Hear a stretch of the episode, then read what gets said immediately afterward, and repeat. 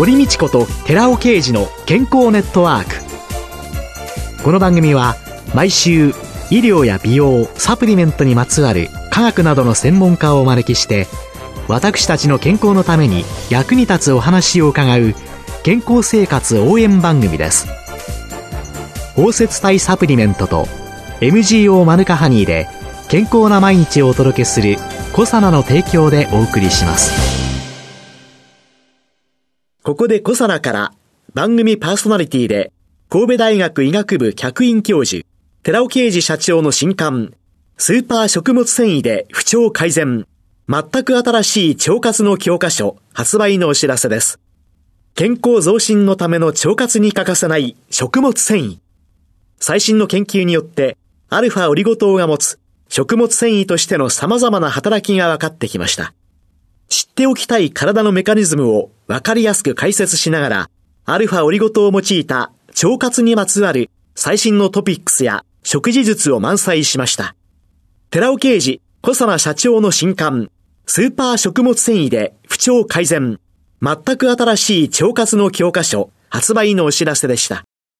こんにちは、堀道子です。今月はパーソナルトレーナーでグローバルシステムズ株式会社取締役の角田ゆかりさんをゲストに迎えて、冬のトレーニングと健康テーマにお送りしています。角田さんよろしくお願いします。よろしくお願いします。角田さんが取締役を務めていらっしゃいますグローバルシステムズ株式会社。トレーニングを通じた高齢者の介護予防に取り組んでいらっしゃるということなんですけど、介護予防のためのトレーニングっていうのはどのような内容なんですか、はい、高齢者の介護予防でご自宅に出張したりとか、老人ホームなどで介護予防の運動をしているんですけれども、まず一番最初にやるのが、今の体の状態がどういう状態かっていうのを数値でしっかりと管理をして取ります。例えば、は、歩くスピードだったり、歩幅とか、はい、体の細かい組成ですね、体脂肪、筋力、骨とか、うん、あの、そういったものをきちんとチェックをして、今何が課題となっているのかっていう部分を、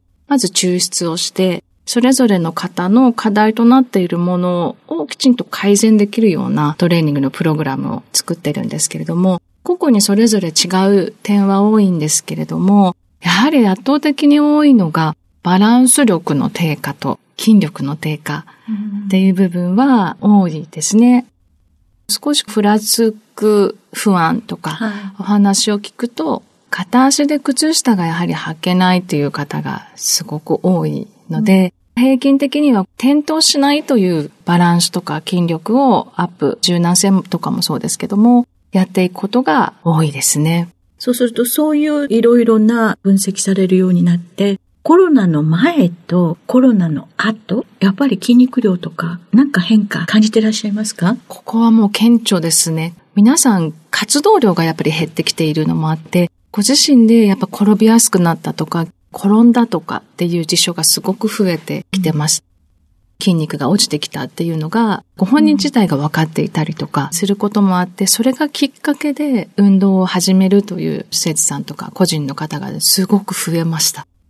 今ね、あの、いろいろな動きの中でコロナだから感染予防のために出歩かない方がいいとか、はい、病院は確かに感染した人が多くなるので、近づかない方がいい。はい、だからオンライン受診で、オンラインで薬も全部届けてっていう、出かけないことが高齢者に対しての親切みたいな風潮がちょっとあるんですけれども、はい。はい、そうじゃないんじゃないのかなって。いや、もう本当におっしゃる通りで、もう、出かける機会を逆に無理やりにでも作ってほしいぐらいな感じですよね。うん、お話聞くと、1ヶ月のうちに外に出るのはもう数日しかないっていう人もいらっしゃいますし、うん、今ほぼ家の中で暮らしていてっていう方も施設とかだとあるんですよね。うん、で、ご自宅にお住まいの方だとよく聞くのはその地域の公民館でやっていた集まりができなくなっちゃって、うん、例えば老人会とか、うん、そういったものも今までは週に何回も行ってたのに、全部できなくなって、それでどんどん出かけなくなっちゃったっていうケースはすごく聞きますね。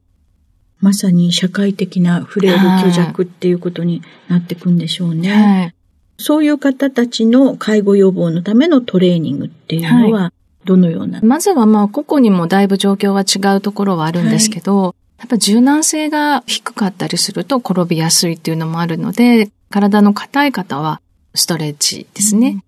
もう一つはバランス力を鍛えるために足腰を鍛えることと、転倒予防っていうと足腰にすごく注目があるんですけど、実はお腹の筋肉、はい、それからお尻の筋肉とか、うん、あとはバランスを取るためには脳と筋肉との連携っていうのも重要なので、例えば右に動かなきゃって思った時に瞬時に動けるかどうかで転びやすいかどうかって違ってくるんですよね。なので、この辺の脳と筋肉のこう連携をうまく取れるような運動を取り入れたり、様々な角度からトレーニングをしていきます。例えば、その場で歩いてるとします。その場で足踏みをする。はい。それを右、そうです。左横に行く、はい。例えば、右って言ったら左に行ってねってちょっと考えてもらう。右って私が言ったら、左に移動してね。左って言ったら右に移動してね。とか、そういう運動をしたり、あとは例えばキャッチボールって大人になるとしなくなりますよね。はい、まあ、子供の時期もする方しない方あれですけど、ボールが投げられてキャッチをするとか、物を投げるってなかなか普段やらない動作なので、普段やらない動きを取り入れて脳に刺激を与えるっていうところもベースの筋力トレーニングにプラスしてやっていきます。普段やらないことをすることによって、はい、刺激がまた来る、はい、そうですね。そしてまた使わない筋肉を使うことになるわけですね。そうですね。そうすると、こういうような運動っていうのは、やはり屋内でのトレーニングだけにした方がいいんですか、はい、あるいは屋内でやるときには何を気をつけたらいいですか？もしそのウォーキングとかすることができるのであれば、外でやっていただいても大丈夫ですね。ぜひ外に出てってもらった方が活動量は増えるんですけれども、室内に限る必要はないんですけれども、室内でやっていくっていうのは筋力トレーニングは室内でやってもらった方がいいですね。その時、室内の環境とかどんなことを気をつけたらいいですか？寒いとか暑すぎるような環境だと、あまり良くないところはあるので、よく言われている、まあ、適温ですね。はい、部屋の中で有酸素運動をやっていきましょうとかというところであれば、だいたい22度から24度ぐらいの温度が適温って言われているところです。22から24度。はい運動をしていて筋肉が温まってくる汗が出やすいものはそのくらいですね。あと筋力トレーニングとかであれば25度前後。あと湿度がすごく低いと体から水分が発散してしまうところもあるので、湿度も40%から50%ぐらいで室内で運動していくといいですね。そういう意味で室温をきちんと測るという習慣。普通の生活の中においても大切ですよね。はい、今そういうのね、100円のところでいっぱい売ってますもんね、可愛いの、はい。確かにご自宅だとあまり意識されてない方も多いかもしれないんですけど、うん、ちょっと置いておくだけで、だいたいこのくらいを基準にしてっていうのが分かれば、加湿器を入れたりとか、うん、温度の調整もあるので、多分健康っていう意味でも風邪をひきにくくなりますね。で、言い訳をいくらでも作ってきた私といたしましたら、ちょっとやりました。はい。結果はすぐ見えてこないわけですよね。自分の中で。はい、そうすると、まあこんなちっちゃなものやっててもしゃあないか。はい、まあいいやってやめていくに至ってしまうんですね。はい、さあ、そういう言い訳をする人にはどうしたらいいでしょうか。もちろんちゃんと効果を出していくには、ある程度一定の量の運動が必要なんですけど、おそらく今本当に市販でも簡単に買える体組成計っていうのが、はい、はい、あります。家で簡単に乗ってもらって測るものがあるんですけど、そこでできるだけ日々自分の状態を見てみるっていうのは、結構そのやる気のスイッチの一つにはなってくるかもしれないなというのはありまして、どんどん例えば体重が増えていったりとか、筋肉が落ちていったら、まずいって多分一つはなるですよね。うん、で、人間の心理ってよく、こうなりたいっていう切実に思うより、こうなったら困るっていう方が行動に移りやすいと言われていて、3日間運動しなかったら4日後に死にますって言われたら頑張りますよね、多分ね、うん、みんな。なので何か自分がなりたいイメージとかけ離れていってるなっていう気づきがあったり、数字で見えると、いろんなスイッチが。こうなったら困る。はい。確かにそうですね。こうなりたいっていう熱望する目標があれば、もちろんそっちでもいいんですけど、うん、こうなりたくないっていうふうに思って頑張るケースはすごく多いなというのはありますね。うん、膝が痛くて歩けなくなる、車椅子になる、はい、そうはなりたくない。はいそうなんですよね、うん、そういう声はやっぱりすごく多いですね。年齢が増せば増すほど、いろいろな状況も見たりとかしていくと、うん、自分はこういうふうなところで、こういうふうに生活をしたいとかっていうのがあるので、うん、そこにするためには、数字をチェックしてずっと筋肉落ちてったら、まずいっていうふうになってもらえると。もう本当に4週、今までの冬のトレーニングのポイントというのを最後にわかりました。まとめていただけますでしょうか、はい、一つは、なかなかやりたくないなって思っている人に対して、例えば椅子に座ったところで、足踏みだけでも、まずは運動なので、腕を振りながら、足踏みをする。はい。これだけでも手軽にできる運動なので、どうしてもやる気が起きないなっていう場合も、寄りかかったままでもいいです。寄りかかっても、だれんとしてても、何してても手と足だけ動かす。はいそうすると、できた。あ、じゃあもうちょっとできるかなってなれば、うん、よくある、かかと上げありますよね。はい。つま先で立って。そうですね。はい。かかとを上げる。もし、立ってできれば、かかとを上げる、下ろす、上げる。10回3セットぐらい。どっちかでもいいので。歯を磨くときに。そうです。必ず。そんな感じでやっていただけたらと思います。はい。はい、あと冬のトレーニングのまとめとしては、やはり季節を問わず、ぜひ運動は続けていただきたいなと。冬だからやらないってなるとやっぱりこうやめるきっかけになってしまうので、ちょっとでもいいので継続して毎日できることを何か皆さん見つけていただいてやっていただけたらと思います。特に冬の注意点は、あの、血圧が上がってしまうということと、筋肉が硬くなるので、環境の少し考慮と、それからダイナミックストレッチですね。はい。はい。筋温を上げてから運動に取り組んでいくというところがとても重要になっていきますので、ぜひ冬の時期も無理せず自分でできるものを継続して行っていただけたらと思います。はい。年齢は単なる数字です。皆さん頑張りましょう。筋温上げましょう。ということで、はい、本当にありがとうございました。ありがとうございました。今月はパーソナルトレーナーでグローバルシステムズ株式会社取締役の角田ゆかりさんをゲストに迎えて、冬のトレーニングと健康テーマにお送りしました。続いて、寺尾刑事の研究者コラムのコーナーです。お話は、小佐奈社長で神戸大学医学部客員教授の寺尾啓二さんです。こんにちは、寺尾啓二です。今週はアスリートの疲労臭はスーパー食物繊維アルファオリゴ糖で解決というタイトルでお話しさせていただきます。アスリートにとって体づくりに欠かせないのがプロテインの摂取です。しかしながら、プロテイン飲料を過剰にとっていると、石鹸で洗っても、デオドラント剤を使っても消せない疲労臭と呼ばれるツンとくる刺激臭のとても厄介な体臭が発生するようになります。この疲労臭の正体、実はアンモニアなのです。ご存知のようにアンモニアは尿の匂い成分ですが、なぜこの尿の匂い成分が汗にも混じっているのでしょうか？アンモニアは肉などに含まれるタンパク質が分解されて発生します。タンパク質は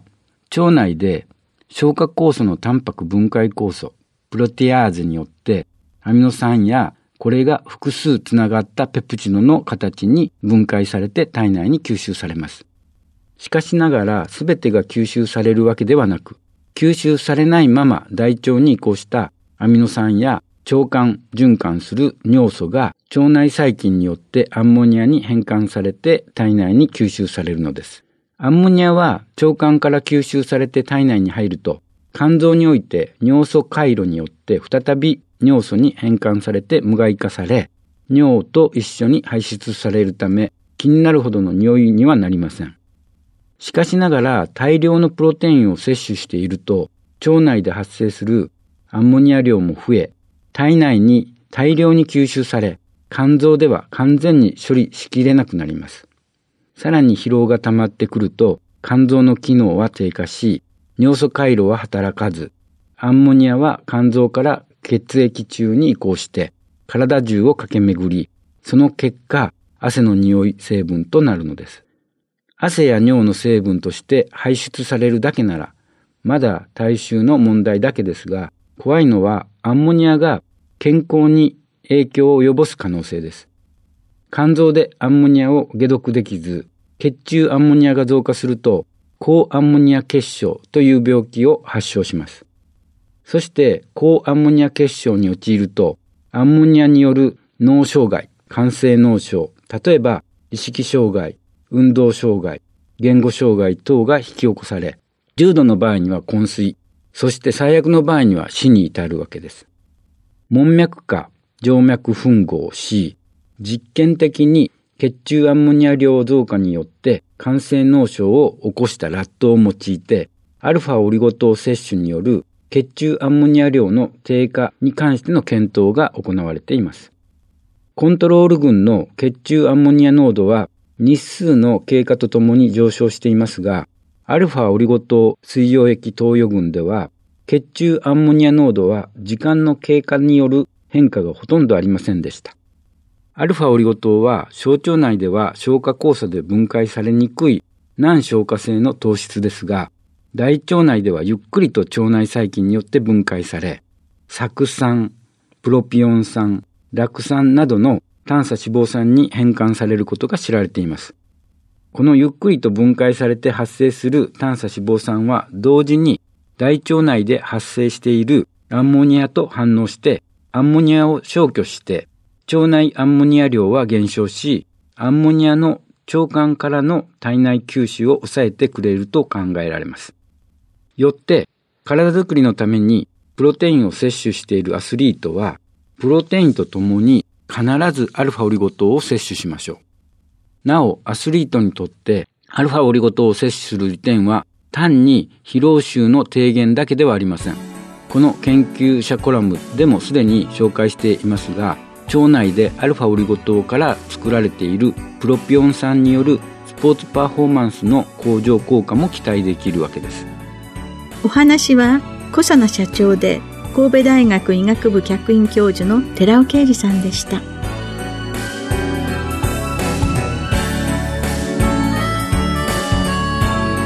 ここでコサナから番組お聞きの皆様へプレゼントのお知らせです。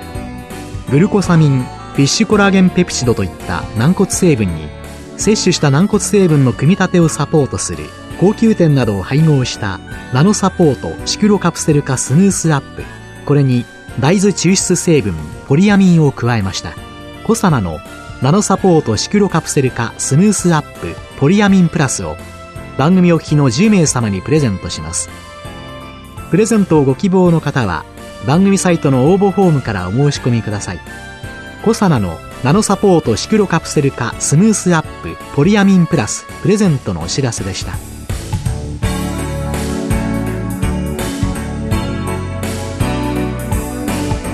堀道子と寺尾啓二の健康ネットワークこの番組は包摂体サプリメントと MGO マヌカハニーで健康な毎日をお届けする「コサナの提供」でお送りしました。